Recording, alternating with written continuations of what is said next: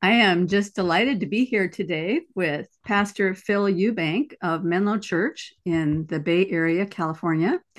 And uh, Pastor Eubank has been in ministry for 20 years, and this is my first time having an opportunity to meet him. So I'm really excited about today. And I had heard a, a message that, a series of messages that the church did back in, um, I want, I want to say well, a few months ago about this idea of historic creationism. And so many of the messages seem to overlap with the things that we've been hearing from Jordan Peterson and Tom Holland and um, and many of the other people that have been of interest in this little corner of the internet. So I wanted to hear from uh, Pastor Phil and and maybe have you tell your life story first, and then we can talk about the great story. Sure, of course, yeah. And uh, I said this to you, Karen, before we were recording, but I want to let everybody know I will self admittedly uh, identify as the least intelligent person to ever be on this. So if you're thinking, should I skip today? I'm really smart. The answer might be yes. So we'll let that be my sales pitch for you to keep listening. Uh, yeah. So I grew up outside of Cleveland, this was where I uh, kind of spent a lot of my upbringing years uh, pretty unique kind of family of origin story, particularly for a pastor. Grew up with, um, I was the youngest of four, uh, and I um, navigated abuse uh, as a kid, primarily from my dad. Uh, and then my brother, when I was eight and he was 16, ran away from home to escape that abuse for 15 years. We thought he died. Um, and I eventually felt called to ministry uh, went to a Bible college, started seminary, and then my brother turns out was serving a lifetime sentence for international drug trafficking. And uh, my dad prayed at that time, who was not a Christian. Um, he prayed, "Hey, God, would you just let me know what happened to James before I die?" And then he gets out of the hospital and uh, would never have been home. He was like super workaholic, traveling all the time, but was at home recovering. And my brother had gotten out on a technicality from prison, and after 15 years decided to call my house back in Ohio. And so uh, we had this crazy reunion. It was amazing. I start ministry. Families are sort of our families sort of putting the pieces back together. Their relationship, um, yeah, it was it was amazing. It was a, a version of restoration and reconciliation where um, they had every reason to not want to know each other, and they just exhibited a ton of grace to each other. Is beautiful. Uh, and so yeah, it was really special. Been uh, in ministry. Okay, slow down a little bit because yeah, mm-hmm. that was a big. I know that I know. went by very fast. So mm-hmm. I want to go back. So so when you're when you're eight years old, your brother runs away from home because there's a lot of abuse in the home. Somehow between then and uh, when you finish high school or somewhere in there, you you heard the gospel you became a christian. When when did all that happen? And yeah so i became um, and how were your parents involved in that or not involved in that? Yeah of course. So i became a christian when i was six uh, and that was really because of the influence of my mom. My mom was a first generation American Russian Jew, uh, raised in Southern California by her uh, Jewish parents, and then became a Christian like in her early 20s and then sort of became the spiritual mentor of my life till she just passed away earlier this year actually. Um, and kind of through my childhood that was always like my mom and church were like the safe places for me. All of us as siblings as the youngest of four were uh, welcome to go to church with her but my siblings basically used my dad not going as an excuse to not go themselves um, and I just felt pretty young, like, hey, there's something here for me. And then I felt called to ministry at uh, eight years old. And so, uh, yeah, it's not lost on me that that's the same year my brother left. Um, but yeah, that that all sort of like rolled up to my brother leaving, and then in my teens, I did a, a bunch of different stuff. Uh, played football till I blew my knees out, and then started doing theater. Uh, and then started preaching regularly uh, as a kid in services, which I was way too young and inexperienced to be given the opportunity to do, but that didn't stop them and it didn't stop me. Uh, and then uh, went to Moody Bible Institute in Chicago for undergrad. That's where I met my wife, Alyssa. We've my my oldest daughter went there too. Oh, that's awesome. Yeah, so I've visited many times and and yeah, yeah. greatly enjoyed Founders Week there. Oh yeah, totally. Yeah. yeah, yeah, really special, super special place. I had uh, grown up in all public schools, and so it was really fun for me. Like I just did never experience Christian education, so there were lots of folks that have different experiences at a Christian school, and it's not perfect, but for me, I think it was just really, really transformative uh, to be in a community that you had sort of a common framework of the way you thought about the world, and um, even just the way you could incorporate practices like worship and prayer and Bible study way more regularly uh, than was easy to do when I was younger. So, well, one, one of the ironic things is here you're sitting with a beard, and when when my daughter was there, my older yeah, daughter couldn't have um, it. Yeah, was there in the um, uh, late '80s.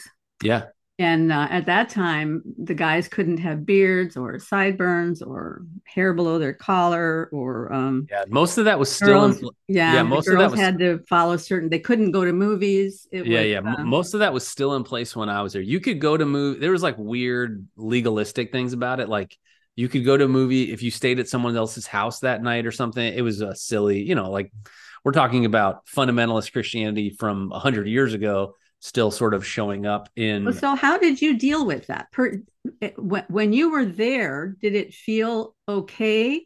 And then since then, you've changed, or when you were there, did you chafe at that a little bit? And what do you think about that now theologically? Yeah, I mean, I I never really, for me, I never. uh I never saw it as like a this is what's being advocated for my life uh, I always viewed it through the lens of Moody was a special place and I was in it for a set period of time. And uh, if folks don't know this, it's a school that's right in the heart of Chicago. It's really built for you to go into ministry. And DL Moody, he founded it, uh, like kind of one of his core convictions was I want people to be able to go into ministry uh, that feel called to it without money being a factor. And for me, like I didn't want to go to a private uh, Christian liberal arts school, amass a ton of debt, and stop doing ministry. I'd been doing ministry since I was a kid, uh, and you know, like random suburban area, disconnected campus that feels like it's in the middle of nowhere. It was going to be way more difficult to do that, and so it allowed me to continue to do ministry. And a really unique wrinkle of Moody is that donors from around the world pay your tuition. So when I was there, for every one of us that was at the school going, there were seven people that they would have said yes to if they had money and space, and they didn't. And so there was this sort of uh, responsibility that you felt, this stewardship that you felt to say, um, "Hey, I'm there, there's other people that would love my spot." I'm here and I have a responsibility to the the investment that's being made in me. Um, so yeah, I mean there are times that the the rules are annoying for sure, uh, but I also think that they were really there. I think that it was like the letter of the law versus the spirit of the law. The letter of the law got out of hand at times and it felt unnecessary and overbearing. But I think the spirit of the law was like, how do we help students focus? And mm-hmm. uh, and so it it did for me. is was really helpful. I uh, I had and have a learning disability, a reading disability, and severe dyslexia. And so, um, you know, school for me in uh, high school was really hard. Uh, it just took a ton out of me to be successful and effective in an education environment. Um, and so I think it was um, super, super helpful that those distractions weren't there for me. I know for other students, um, that that's different. Their story about it is different, but that's the way I chose to see it. Yeah, that's really interesting that you bring that up that way because in general, when people talk about, um, you know, a lot of the celebrity atheists that talk about God, they always want to talk about, you know, how he's so cruel or so restrictive, or you know, if there is a God, he's this way and everything. And and I think every single one of those things boils down to you're looking through the wrong lens because if you look through the lens of love and purpose, right, and every single one of those stories makes a completely different sense. So yeah, well, and I, and I think uh, I used a quote from Tim Keller two weeks ago, maybe. Uh, that's you know, pastor in New York City, passed away recently, really kind of a legend. And he makes the statement: as Christians, we often uh, want to look at the Bible and see what we feel like we need to reject, um, or what we want to disagree with. Uh, but really the the better set of lenses is to read the Bible and say, hey, what are some things that I need to reject in me? What are some things that need to change about me? Uh, and I think it's you know it's fundamentally if I worship a God that I never disagree with, I'm not really worshiping any other God but myself. And uh, I think those are hard mirrors to look at. You know, we don't want that. We we want a God that submits to us because we live in a culture that says that's the standard. Um, but I don't think it's healthy. I also don't think it's true. And so uh, I get to choose to submit to a God that I believe is real and true and authoritative, uh, or not, and we all get the same choice. So you became a Christian when you were six and um, through all the years of uh, training and everything and then going into ministry and doing ministry have you ever hit a patch where you felt yourself like deconstructing going into some some doubt? Or um, is there anything about your personal experience that can help you understand all the people that are deconstructing right now? Yeah i mean i think uh, on some level uh, i think that I have so I did ministry after grad school. I did ministry in Seattle for eight years, and then a very unchurched community in Colorado for seven years, and then now in the Bay Area. So I think my context has always been sort of the the ceiling. The best possible scenario is the religiously skeptical. That's like the we're winning with them, and a lot of times it's people who uh, either are not considering faith at all, or people who have deconstructed a uh, kind of childhood faith. Um, and I think for me personally, uh, there were certainly times, you know, you grew up in an abusive home, and there are times that you're going, uh, God, how could you do this? How could you let this happen? You know, and, and there's there's just no honest person I think that's going to go through something like that and not regularly or reevaluate hey is this the god that i really believe in is this the truth that i'm really going to hold to uh, for me personally for whatever reason i think it's just grace uh, i've never wrestled with does this mean that god isn't real um, you know, I know that for some people that's that's a very genuine uh, struggle, and I want to be sensitive to that. Uh, I, I think for me, it was a little bit more. Um, yeah, I, I think it was just a little bit more. God, how could you, and how would you use it, rather than do you exist at all? Uh, I did struggle a little bit. I think uh, in undergrad, no one had ever really talked to me about soteriology. And so, if you're unfamiliar, that's kind of the theological category of how God saves people. Uh, and there are two main camps in that. One is called Arminianism, which is really centered on free will, and one is Reformed uh, theology or Calvinism, and that centers more on God's sovereignty. And and I think an honest uh, an honest theologian will tell you that there's a tension in the scriptures between those things. Uh, but I had really grown up without knowing any of the categories and kind of just living into a more Arminian view. Uh, and then in Bible college, I was just exposed to a lot more of the scriptures and I was studying books like Romans very intently and deeply. And I had kind of a crisis of faith of, not does God exist like this, but can I love a God like this? If if if reformed theology is actually something that I feel like is true and best represented in the scriptures, which I do, uh, what does that mean for me? And so that that was probably the closest for me of kind of a crisis of faith of as my core theology is changing, uh, what does it look like for me to pursue a God uh, that I I'm realizing that I, I had big gaps in the middle of. So, and I, and I think if we're honest, um, most of what we call deconstruction today for the history of church was called uh, spiritual formation or discipleship. And uh, I think that we just live in a day where uh, how we are is more and more being shaped to answer the question of who you are. Uh, and what idolatry was in the Old Testament was statues. Now idolatry is identity. And so I'm trying to grab a group. I'm trying to grab an, an identity group. And so, like this kind of spiritual deconstructing, progressive Christian, this label in my in my cultural moment i think can sometimes make us feel safe.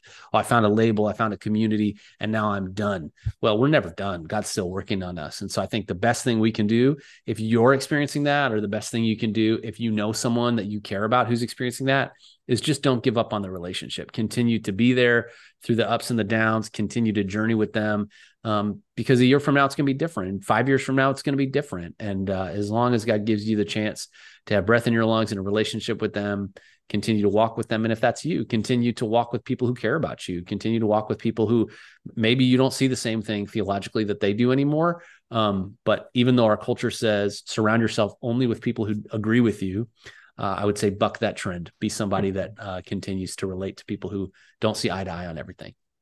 Yeah i think i think there's this whole tendency in our modern era and i don't exactly know how that happened that um, time has taken on a different perspective Hmm. because there was a time when uh, people could take the long view. Actually, I guess I guess it has to do with technology because when you when you can't you have to take the long view when you plant a crop and it's not going to come to harvest for three or four months, or when you plant a garden and it's not going to come to its full beauty for many years. Um, but we we tend to think that every problem has to be solved right now. Every experience has to be um, taken care of right now. And to get the idea that god is not working on the right now he's working on the whole picture all the time. Um, yeah.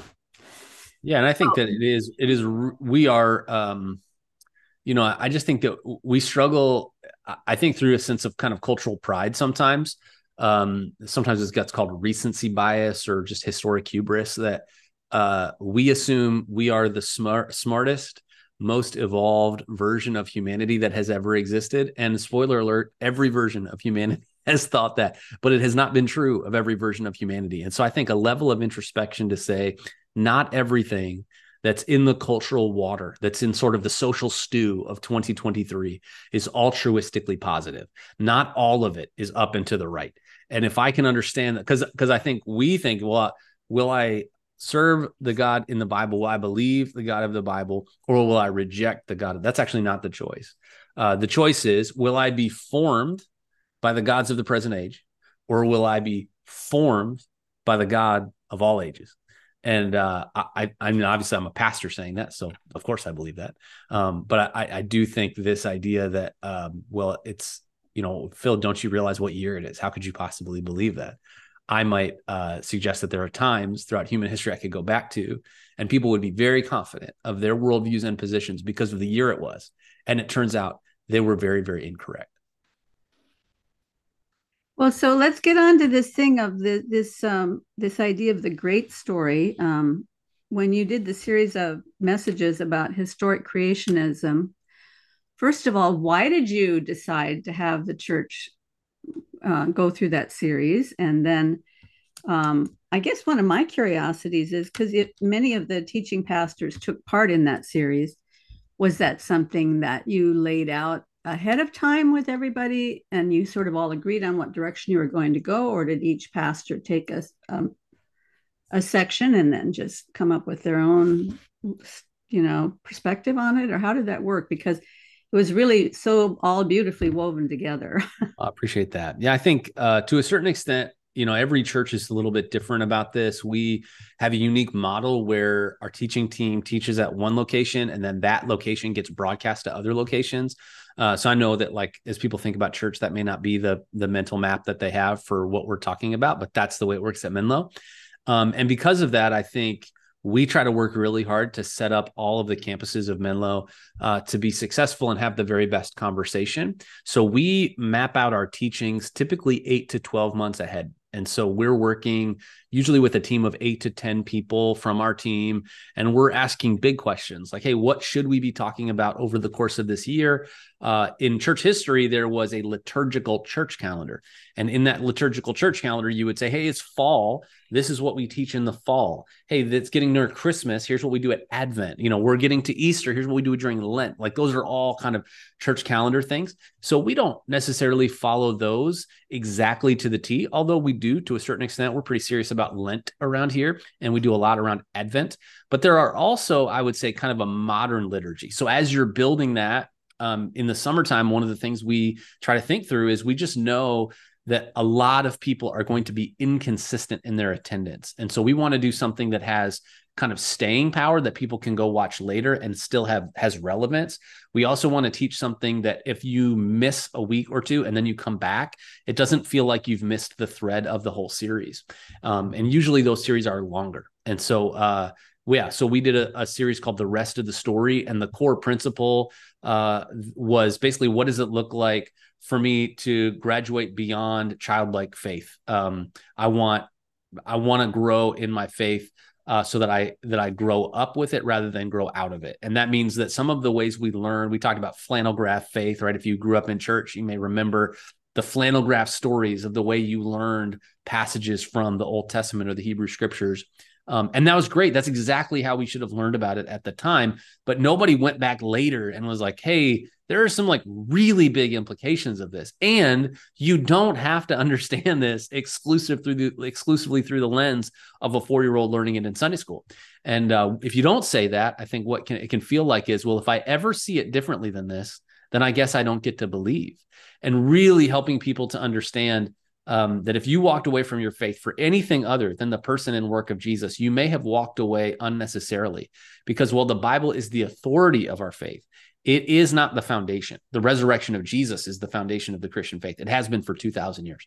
And so, um, you know, we looked at what are some of the major kind of conversations where uh, this shows up. And certainly one of the leading conversations is the way we think about the origins of the world. And so, you know, it gets pitted as are you just that closed minded bigot that believes that God did this in six days, took a day to rest, that the earth is 4,000 years old?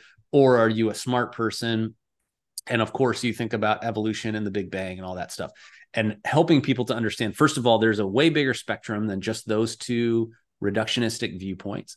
Um, and there's followers of Jesus, like faithful followers of Jesus, that hold to different views on this conversation. This is an area where we can find unity while not having to strive for uniformity. And so, did you have a particular lens through which you uh, developed this? Did I mean, did you have? I think you mentioned before we got on the air that there was a particular book that um, talks about this topic of historic creationism. And yeah, uh, yeah. So, I mean, one of the ways that I would say I just like think about teaching in general is I really want to um, more than telling people what to think. I want to teach people how to think. And so I'll tell you what I think and what I believe and what my position on a particular subject is. Uh, but especially if it's one of these areas where we kind of have closed-handed stuff, this is non-negotiable, and open-handed stuff. Where it's open-handed stuff, man, I want you to be able to pursue what what you believe. And so there's a couple resources. One actually is a is a uh, actually a, a series of books called The Four Views. They look like that right there. Uh, so this is a helpful book. It's not just available for this particular uh, conversation. You can find it for lots of different stuff. But again, it it just I think helps break down the polarities. And the people that write in it are writing uh, essays uh, and they're the leaders in all the views. So they're not they're not it's just not one author trying to straw man three views and then tell you why uh, they think it's like this is the best view, and then they respond to one another's essays, and so we'll give some critical feedback, uh, and then the but book could, that could we could we um, for the people who are listening on podcast and oh, not sure. viewing the YouTube, let's give the title and the authors. Yeah, yeah. So uh, this book's called Four Views, which is the series called the Four Views series. Four views on creation, evolution, and intelligent design. And uh, the contributors are Ken Ham, Hugh Ross, Deborah Haarsma, and Stephen uh, Meyer are the four authors there. So uh, that one's really helpful. And then a book uh, that I referenced as well is a book called Genesis Unbound uh, by John Sailhamer. And I referenced um, a more recent view on creationism called historic creationism that he has really been the leading voice uh, in the conversation big old testament theologian guy um, and so i think yeah just uh, uh, it offers one more thing to think about as it relates to how do i take the scripture seriously how do i reconcile that with scientific discovery um, you know I, I don't want to say no to either one of those things, you know. And I don't think you have to as a Christian. I think that scientific science oftentimes can be how God does something. The Scripture can often say what He did. And um, I think uh, I had a friend teaching just recently. He said, you know, science is God showing His work, and I think, uh, yeah, I think I think that's entirely uh, entirely possible for all of us, no matter our line of work, no matter our expertise uh, I think the Bible can hold up. Um, and I think we have to be careful not to pit it against uh, scholarship or scientific discovery. Yeah, some people say, um, well, one of the things I, I like about what Jordan Peterson says is that when people ask him, is the Bible true? He says, the Bible is truer than true because it's what, what is always true. Yeah. Yeah. Yeah. Because every time you read a story in the Bible, if if you read it carefully, you can see that it it's like this fractal thing that comes out into all of history and, and into your daily life. And um, well, and I did a I did a talk just a couple weeks ago called uh, "Is the Bible Reliable?" as a part of our series Explore God, um, and I think you know a lot of times we bring a level of skepticism to the Bible, whether we grew up in church or not, because our view of the Bible is overly simplistic. Right? It's either um, you know a book of fairy tales written by a homophobic, bigoted, warmongering God, or it's a magic spell book. And like, I think uh, understanding that the Bible is not a book, actually, it's a library of 66 books written by dozens of people over the course of thousands of years. And to be able to understand that in the midst of that are different genres. You have historic narrative, you have poetry, you have apocalyptic literature, you have um, uh, letters, all those things. I think when we understand, okay, just like any other book, that I would be showing up to and going, how am I supposed to read? You read a nonfiction book different than you read a scientific textbook. Uh, you read a book of poetry different than you would read um, uh, a newspaper describing the events of the day. And the Bible really does have all of those genres. And when we understand it, I think we can understand it in a context where we go, okay, I understand not everything that the Bible descri- describes is even God prescribing it that way. Sometimes it's God describing uh, the way that things were in a broken world in times of deep atrocities. Uh, and we bring 21st century lenses to it and we say, well, why would God do it this way? Well, part of it is it wasn't functioning in a 21st century Western democracy. And so I, I just think that again, we have to we have to constantly check ourselves against our own so, sort of recency bias that we bring to it. Well, so um, one of the things that is curious to me is that you said you're 40 years old. That's right. Recently, yeah. Recently, yeah, just just recently, 40 years old. So that's a big hump to get over. Yep. Um, and and you've been brought into a, a very um, well, and this may be my Bay Area bias, but but I think this is a difficult environment. And then you've come into uh, a sprawling church uh, with many campuses and been given this huge responsibility. And why do you think you were the one that was chosen? Because I know that the uh, the search committee looked for two years to yeah. find somebody to come here. They got desperate. That's why I'm here. yeah, I don't know. To be honest, I think uh, some of that is probably providential. Like I won't know till the other side of eternity. Um, I think that uh, the conversation with the team that was doing the search at Menlo, I was pretty upfront. Like I, I wasn't looking to go anywhere. We loved our church, had great community, good relationships. Uh, the firm that was, and if you're not a church person and you're listening to this or watching this, this is all going to sound weird. So I apologize. But there was a search firm that was kind of helping Menlo find who was next. Uh, the president of that search firm cold called me and said, Hey, would you have a conversation? And I was like, Oh, I think you have the wrong phone number. This can't possibly be for me.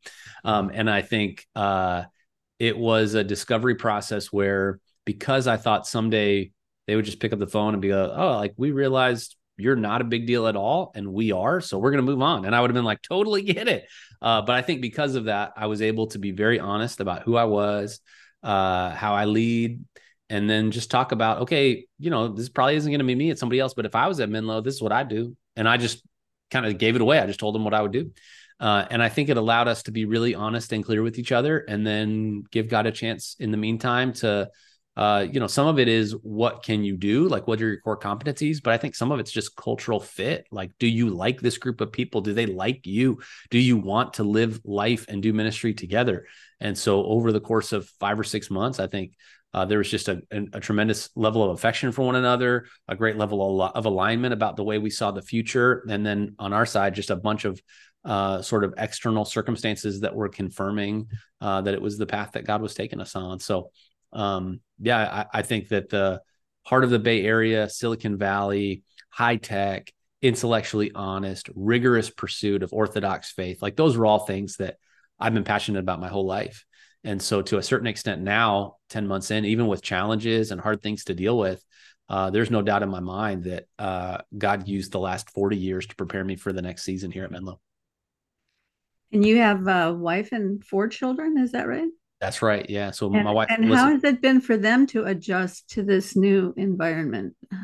Good. I mean, this fall we've been here since January, and this fall has definitely felt the most normal. We had the kids stay home, and we did like homeschooling, which we'd never done before in the spring to help in the transition. Uh, and then in the uh, fall, three of the four kind of went back to more traditional school environments. Uh, and our oldest loved um, homeschool. He's uh, really high functioning, brilliant, but he's on the spectrum. And I think he always wrestled with uh, kids at school that were just middle school kids doing things that middle school kids do. He has such a high justice barometer. That was really hard for him. Um, and then uh, I think that honestly, it was just going too slow for him. So he's uh, he's doing great and finding community here. The rest of them are doing the same. So uh, th- yeah, this fall I think has has helped find a sweet spot for them.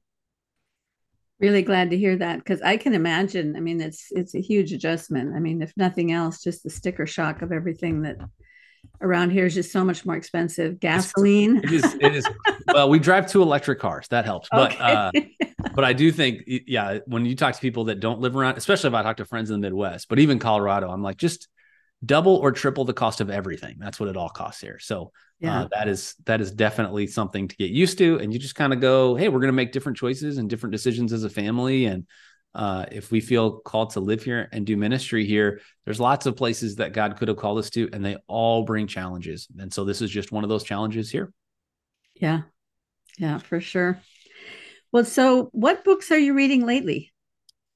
It's a great question. Uh, so I finished for a series uh, very recently, uh, a book called uh, "How Not to Read the Bible" by Dan Kimball. Um, it's a really helpful book um, that we were kind of work. I was working through as a part of the prep content for um, uh, Explore God that we just finished. That was extremely helpful, um, and it's it's just all the ways that we kind of all the all the stereotypes that we have about the Bible and how we can, I think, with integrity read the Bible and understand them. Um, I'm about done with a book called uh, The Great Dechurching written by uh, some researchers that are looking at the overall trends in America uh, to see why we're watching such a precipitous decline basically from 1935 to about 2000 uh, let's call it 70% of americans would identify as christian and go to church uh, that number in the last 20 years has dropped at least 25% um, and that like we've just never seen anything like that in american history and so, what are the reasons for that? Like, I bring assumptions to it, um, but I think they're they've done some good work to identify what are some of the leading causes for that, and then from a pastoral perspective, how can churches best position themselves to care for their communities in that new world? Um, and then uh, I did a couple books. Most recently, finished a book called "The Reappearing Church" by Mark Sayers that was really helpful. And then there's a book, not not a Christian book, uh, just a book book, but a book called "The Air We Breathe," uh, by Glen Scrivener. Um, and it's oh, about yeah. he's wonderful. He's yeah, wonderful. yeah. It's a, it's yeah. about how we sort of whether we realize it or not, like the influence of Christianity over the last two thousand years. It's everywhere. Like so much that we take for granted. Um, it it's like woven into our reality. So uh, those are some that have been more recent.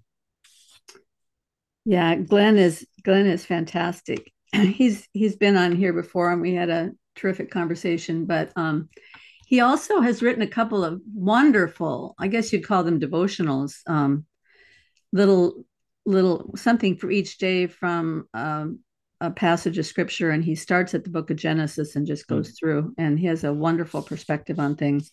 That's great. Um, well, one of the other books I'll mention too that I just found to be extremely helpful this year uh, is the book "The Coddling of the American Mind." Yes. Um, again, not a Christian book. I actually the authors are kind of like center and political left in their political leanings.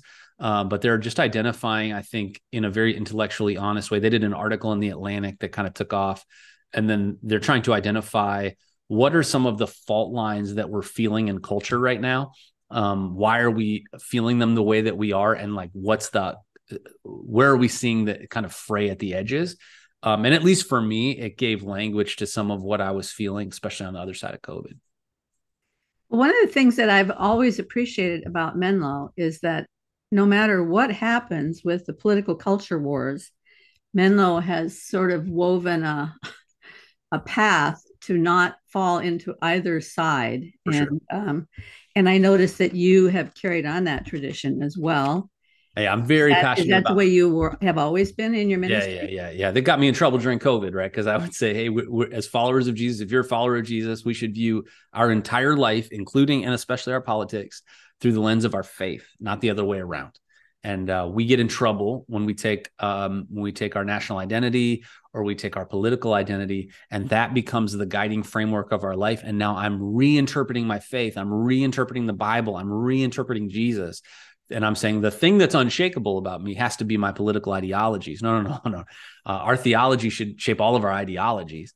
And so, yeah, that's that's been a passion point for me. And then uh, I think in Menlo, you're right. There has been this really uh, rich history of making sure people know at Menlo we have people that are uh, left, right, and center politically. That um, you know, there no political party in America has the moral high ground as it relates to scriptural understandings of things. Right? We can go, hey, what does it look like to dive into a nuanced and thoughtful conversation around life with the conversation of on one side, kind of this polarity between the um, dignity of those in poverty and on the other side the rights of the unborn.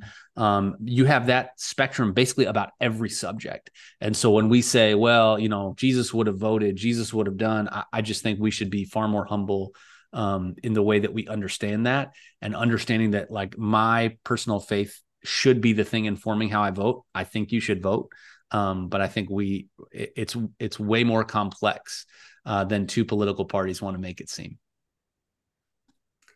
And you, so you mentioned that your theology should inform um, your life rather than your ideology. And on this, um, on the topic of theology, one of the things that I have talked with a lot of people about on this channel is there seems to be a hunger amongst many of the young people coming into the church because there are young people coming into the church. And particularly, I think there's a large group of young men who have become interested in Christ and become interested in uh, becoming a part of a church.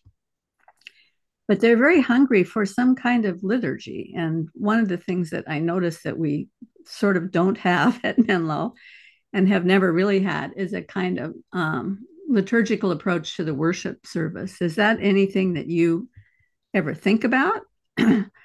like having th- a, a, reading and response, or maybe having more in the terms of reading scriptures in the yeah, service, or or I, I um think those are always things that you know for when we kind of think about like a ministry tool belt, right? I would argue that every experience you have, the moment you do it once, it's liturgy, right? Like we have a liturgy at Menlo, our liturgy is often two or three songs, announcements, a message, and a song. That's our liturgy. Uh, it may at times include reciting the Lord's Prayer. It may at times include reading scripture.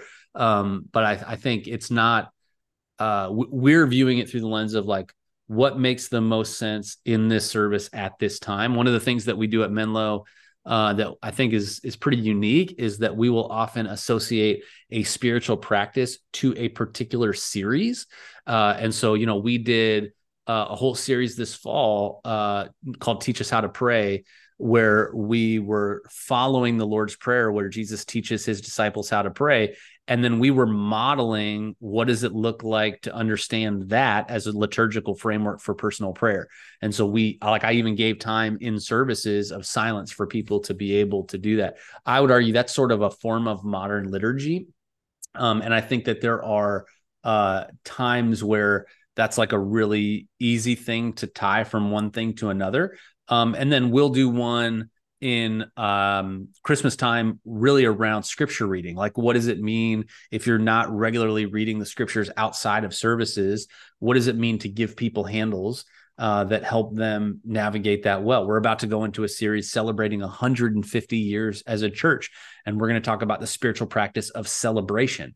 Uh, we're going to do some of that together, and we're going to hopefully help people do that on their own. And so I, I think uh, historically, the church has done a very good job um, doing things like that in a service, but not as strong helping people integrate it into their life. And uh, my hope is that we can introduce people to those things and services, but really help them move the needle in experiencing some of that in their everyday life. And recently, you did a series called Explore God, in which many, many, many of the churches in the Bay Area were gathering together to do the same kind of series. So, how did that get started? I think you yeah, said 160 churches in the Bay Area were following the same. Um, yeah, yeah. So it's actually uh, I don't know the name of the organization that came up with it. I think it's in Texas. We didn't use their sermons like they had it as dialed in as like here's a manuscript if you want to just preach that manuscript. But we took the high level questions and then we made those per week and then built our own curriculum for discussion groups, whether they were existing groups that took it on or all of our campuses really had explore God discussion groups that started up for people that wanted to just have a conversation in the midst of it if they weren't a part of a group or if they were spiritually seeking. And that was awesome. I mean, we had tons of people at campuses that choose to experience those.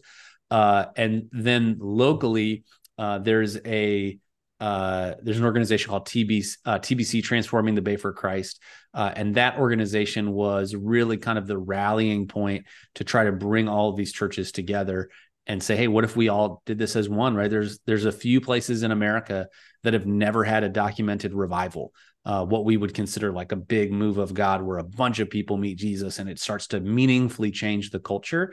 And one of those places is the Bay Area. And so I think we're just praying, God, would you would you do something like that here? You know, we want to be faithful and see it, and we certainly need it. Uh, mental health crisis is as bad as it's ever been.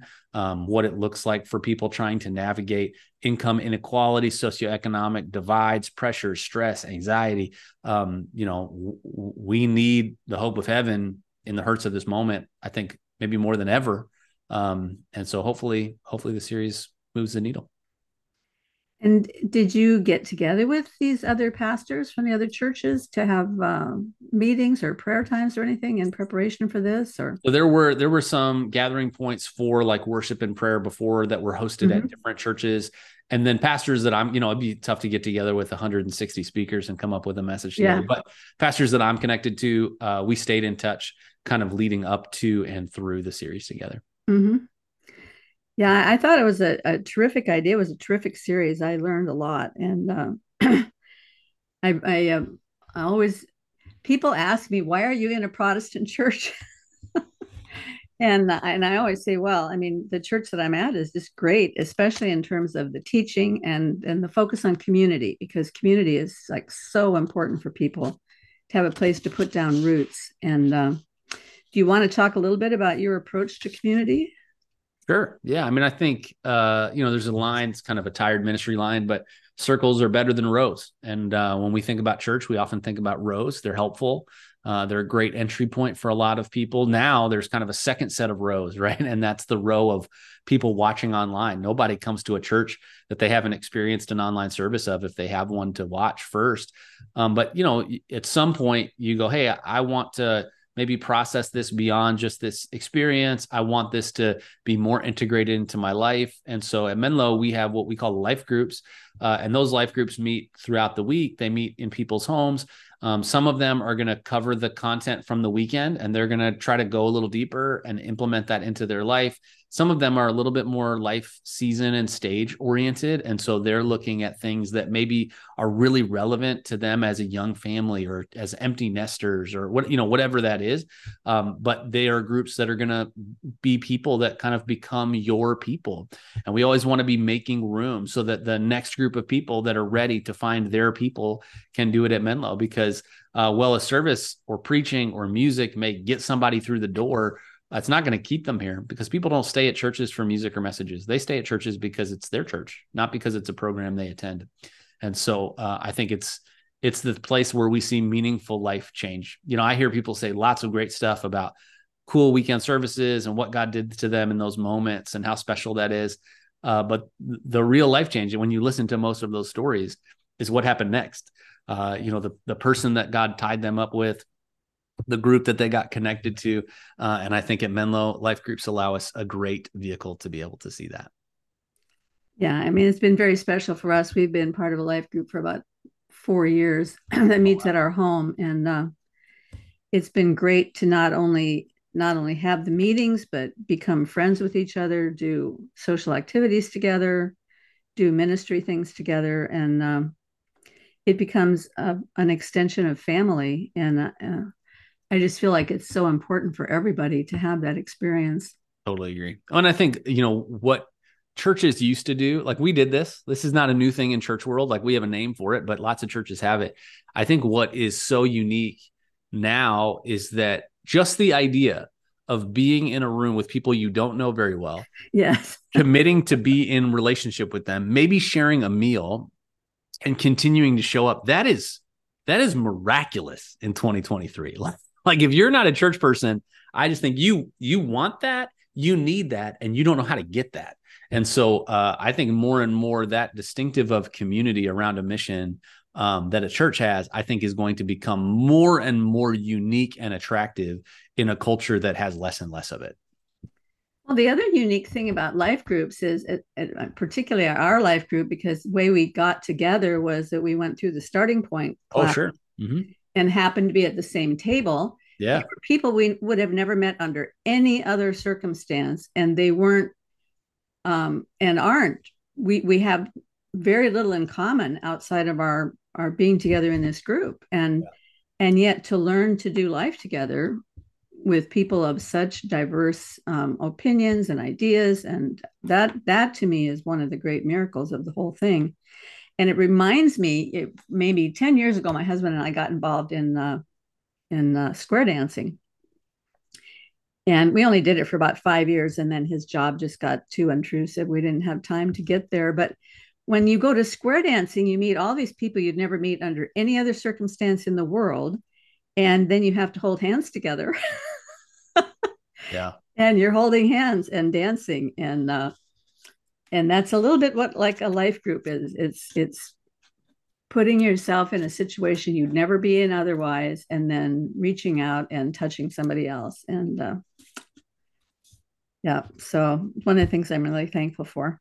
Yeah yeah. And are there any ideas that you're contemplating right now that aren't leading to another series but just things that you think about for your own personal um contemplation and intellectual interest or anything like that? Yeah, I mean, I think I spend a lot of time these days kind of pondering what does um what does the next election do to America? What does the next election do to the Ooh. church? Um yeah. You know, I, I uh the last time, you know, 2016 I think caught most people by surprise. Uh even if you were voting Republican, you know, you, the the when the, all the primaries started to election night. It was pretty wild to watch what took place. Um, and I think there's the secondary impact of just the way we treated each other, uh, the way that misinformation and disinformation on both sides of the political spectrum became normative. And then we watched that continue into 2020, exacerbated by a pandemic. Um, I don't think that those divides have gone away. And uh, I think that churches are hopefully better and better prepared to have meaningful conversations about it. Uh, I try to s- sort of sprinkle in little subtweets about it all the time. I try to say things like, "Hey, like we have people that are not just Republicans or not just Democrats in this church. That's a good thing. I'm glad that's the case. And um, if you're a Republican or a Democrat, you do not have the moral high ground. Like that is not true. These these subjects are way bigger than a a political world can solve for. Um, but I, I think uh, a, a, significant part of the acceleration of the dechurching of America, I think, is when uh, it was really so many of the trends accelerated because of the political divide and the level of um, disenfranchisement that existed in our culture. Um, and I'm I'm just curious to see kind of what happens next with that and try to hopefully be a voice of hope and a voice of reason and a voice of conversation in a time and a place regionally where I think it would be so easy uh, to just pile on and be another voice of vilification and anger. Um, these conversations matter, you know, like who we vote for matters. It really does. But if we communicate this in a way um, that I believe more and I'm more passionate about who I'm voting for than if you're a personal person of faith, what you understand to be God's role in your life, I, I would say you may um, yeah, you you may be revealing that your politics are more than just a thing that you believe. Uh, it actually may be an idol in your life. And are there any thinkers that you're following that are helping you navigate that? Um, yeah, I mean, there's a couple podcasts that I yeah that I really like. Um, there's a, a podcast called The Bulletin by Christianity Today that I think does a good job of wading into these issues it's a Christian podcast, but um, in a little, little bit more intellectually honest way than um, I think we would sometimes um, otherwise assume.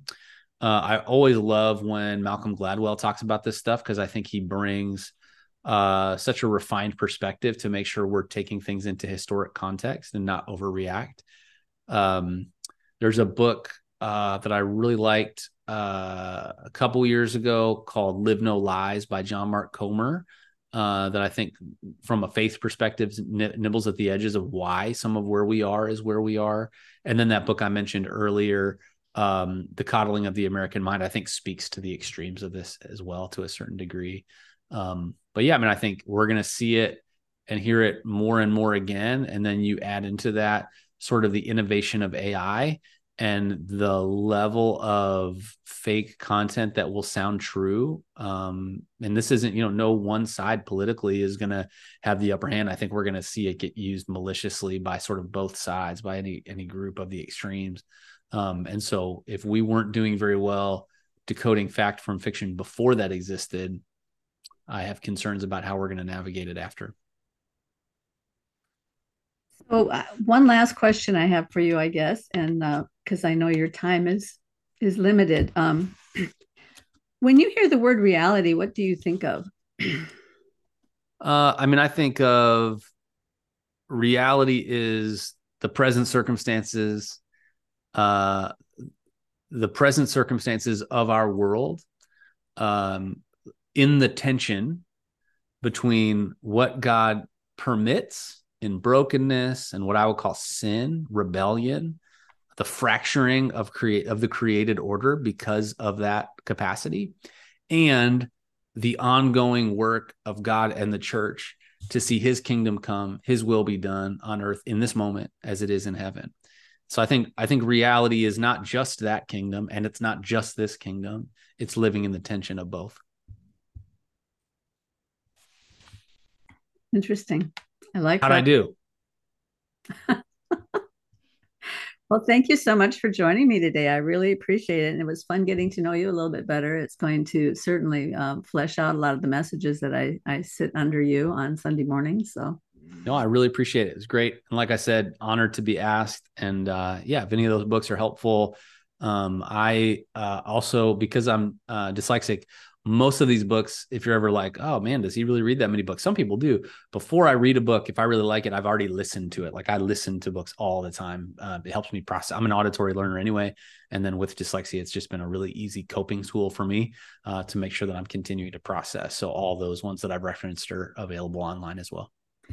Well, so c- talking about the, the, the listening and the reading, uh, are your messages by any chance uh, in transcript any place online that people can access them? Because- they are, yeah. If you go to menlo.church and then you click on whatever series you want to look at, uh, uh-huh. there'll be a thing that says like watch the message and then or there'll be a big play button to watch the message there'll be a small set button that says study guide and that's like what we make for life groups that are going to study it for that week. And then next to that you'll see transcript. And so if you click that that is really good to know because there's yeah. a lot of times i'd like to go back over your one, one of your messages but i don't have time to sit through the whole sure. thing. And i'd like to just go back and pick out parts I mean, you don't listen to my message three or four times a week? That is heartbreaking. Yeah yeah the transcript's available. Thank you so much, um, Pastor Phil, and uh, you have a wonderful week. Thanks so I much. Forward to Sunday morning. Sounds great. Okay. Bye bye.